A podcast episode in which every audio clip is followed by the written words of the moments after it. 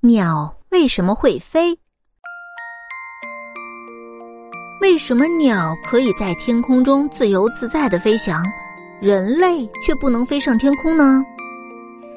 那是因为鸟的身上长有轻而温暖的羽毛，这些羽毛可以使它在高空中保持体温，还有它流线型的身体还可以减少飞行时空气带来的阻力。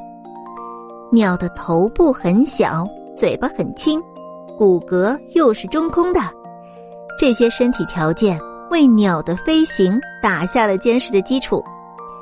不过，最重要的是，鸟有非常强健的胸廓和强壮有力的胸部肌肉。还有一点，那就是鸟骨骼独特的结构减轻了鸟的重量。